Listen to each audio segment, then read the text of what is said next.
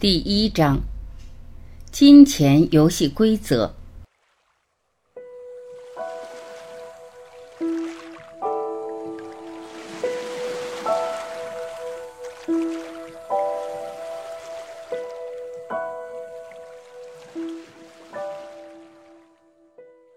如果你连续错过三个球，就被三振出局。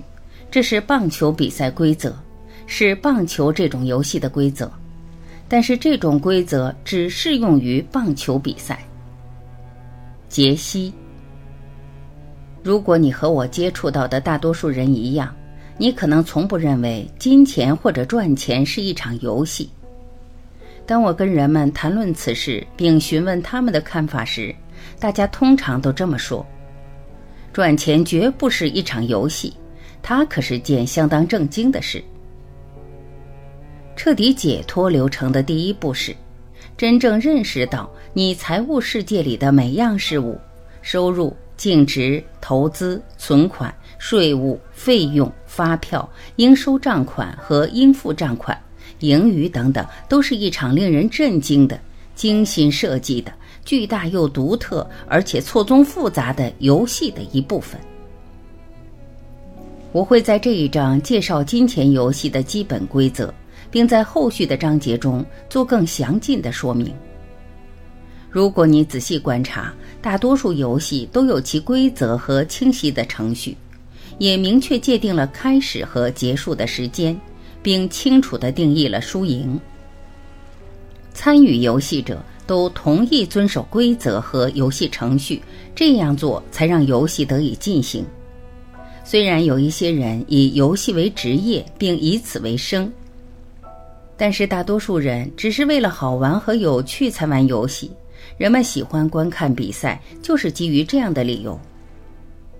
举例来说，橄榄球由皮革制成，它有一定大小，并被要求符合严格的规定。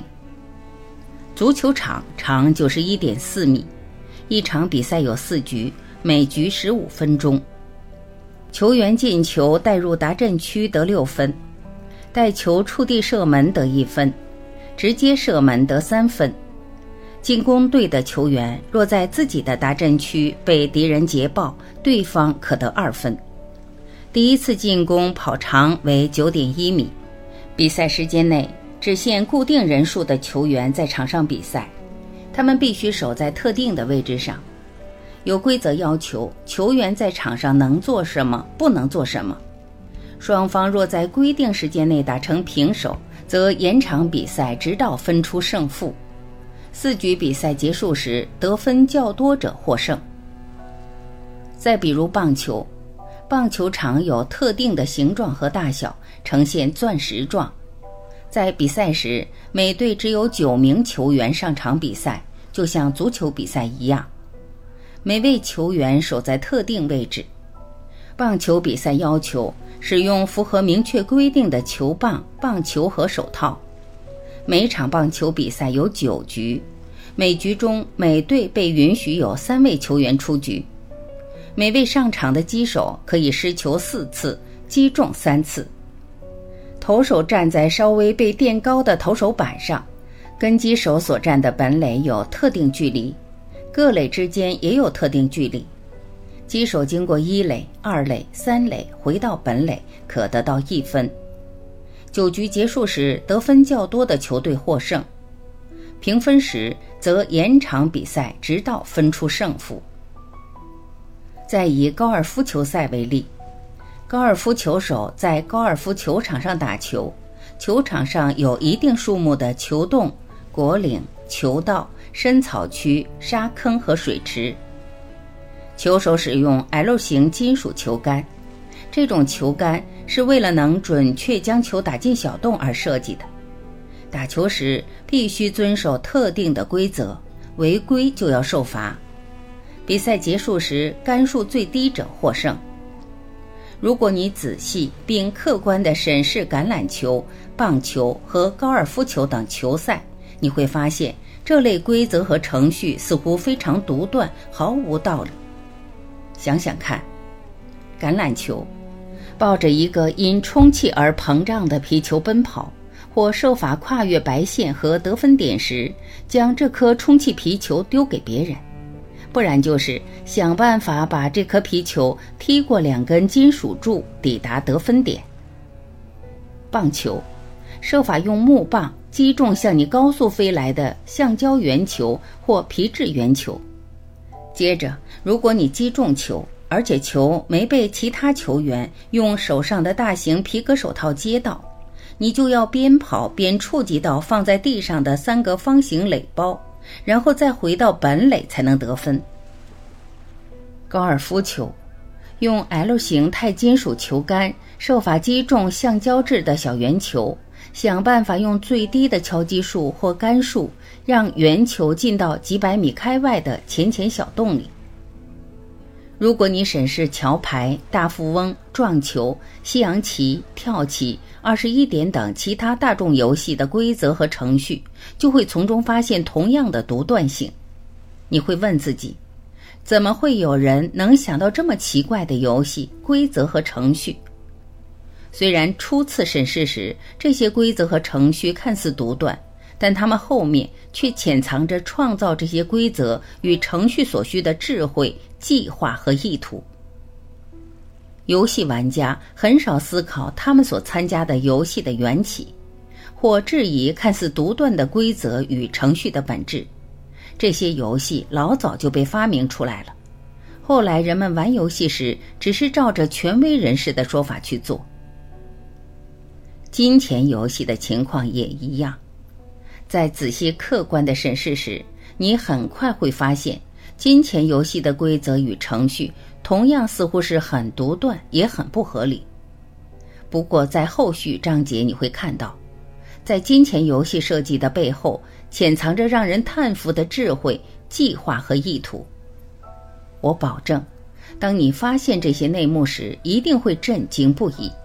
这些内幕同时会为你开启新的大门，让你从金钱游戏中彻底解脱。当我们过了一定的年纪，长大成人时，就成了永不停息的金钱游戏中的玩家之一。跟运动员和其他游戏玩家一样，我们从未质疑过金钱游戏的规则和程序，我们只是接受习得的规则和程序，并依此展开游戏。仿佛他们被铭刻在石板上，没有了可商量的余地。在此，先介绍我们被教导的三大规则和程序，这是在玩金钱游戏时会出现的真实情况。其实，这类规则和程序还有几十项，包括许多涉及税务、政府、投资等的。但是，下面三项却是我们最为熟悉，也是让我们受害最多的规则。这一点你很快就会了解。财富供给有限，可供你或和整个世界使用的金钱有限。每次金钱流出，有限供应的金钱数量就随之减少。因此，你必须想办法持续补充供应，否则钱就会用完。你必须小心负责地保护你的钱，确保钱不会被花光。基于金钱的供应是有限的这一核心信念，你不得不制定长期的储蓄计划、聪明的投资、经年累月的累积资产，以备退休后使用。金钱会流动，金钱会流进和流出，金钱就在那里，不知何故，金钱跟你是分开的，你必须走出去，以便拿到钱，把钱带入你的生活中。另外，当你花钱时，钱就从你这里移动到了别人那里，然后你的钱就变少了。你有收入和支出，你必须管理这两者的变动，才能让收入超过支出，这样做才会有盈余。如果你想提高生活品质，就会增加盈余。为了增加个人财富，你必须更努力或更聪明的工作。在生命中，你无法想要什么就有什么，凡事都要花钱。你想要的每样东西都会让你付出代价，你必须赚钱。天底下没有免费的午餐，不劳而获不太现实。所以，如果你希望有更多的钱，就必须想办法创造更多的价值，更努力的工作，或是更聪明的工作，这样才能赚到更多的钱。而且你必须培养赚钱的本事，全心全意的赚钱，否则你绝对不会很有钱。有一些普遍信念支持着传统金钱游戏的规则和程序，我们一直对他们信以为真。金钱是万恶之源，金钱是污秽的或不好的，有钱人也如此。有钱人越来越有钱，穷人越来越穷，钱永远都不够。你必须掌控金钱，否则金钱就会掌控你。钱总是越多越好，钱不是长在树上的。有些人有赚钱的本事，有些人则没有。人不可能既会赚钱又有灵性，净资产才是衡量财富与成功的真正标准。你必须未雨绸缪。我刚才提到的这些规则信念及其衍生出的次规则和信念，其实没有一项是真的。我这么说，你或许会很惊讶。没错，没有一项是真的，这些都是杜撰出来的，就跟所有游戏的规则一样，只是我们都信以为真了。现在，我打算先为两个重点播下种子，然后到第三章时再让其长得茁壮。一，你无法在金钱游戏中获胜。二。金钱游戏就是为了创造彻底失败而设计的。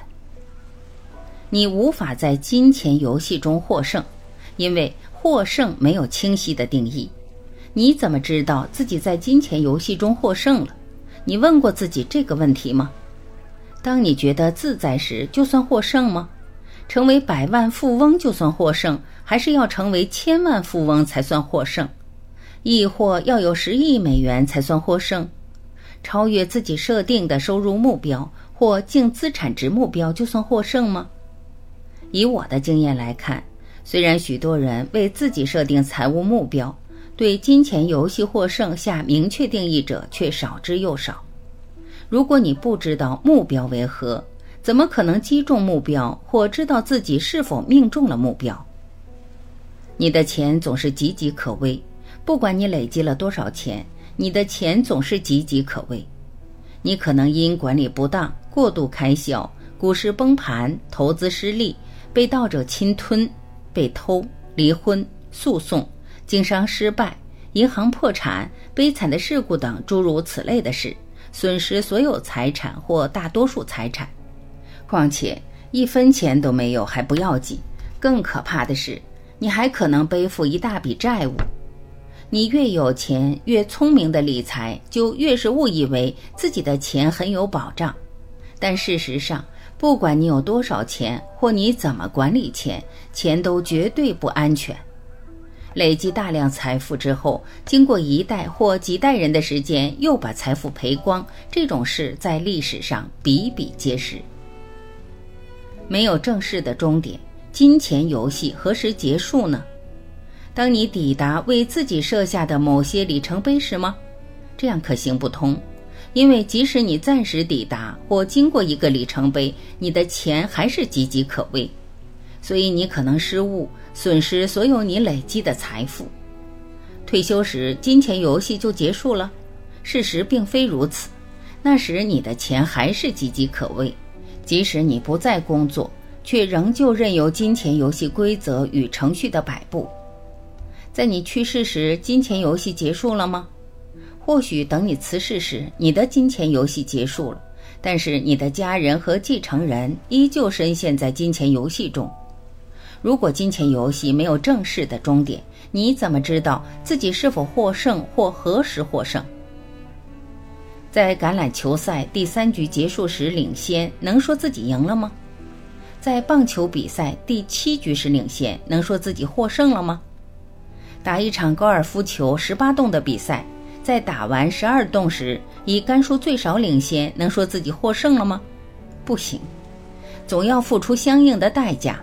你也不可能在金钱游戏中获胜，因为即使你赚了很多钱，存了一些钱，花了一些钱，聪明的理财和投资，让自己的净资产不断增加，过上国王或皇后般的生活，也为舒适甚至奢华的退休生活做好了准备。但是，依据传统规则进行金钱游戏，总会引发各种各样的紧张、压力、不满、痛苦或损失，尤其是失去闲暇时间、个人健康和人际关系。我相信你一定亲身经历过、看过或知道有人成功的累积了大量财富，最后却生病、孤独、早逝、偏头痛或患上了其他让人衰弱的身心失调，精神几近崩溃，感觉内在空虚，生活优越却感觉很无聊，心想生活就只能是这样吗？总有人比你更成功。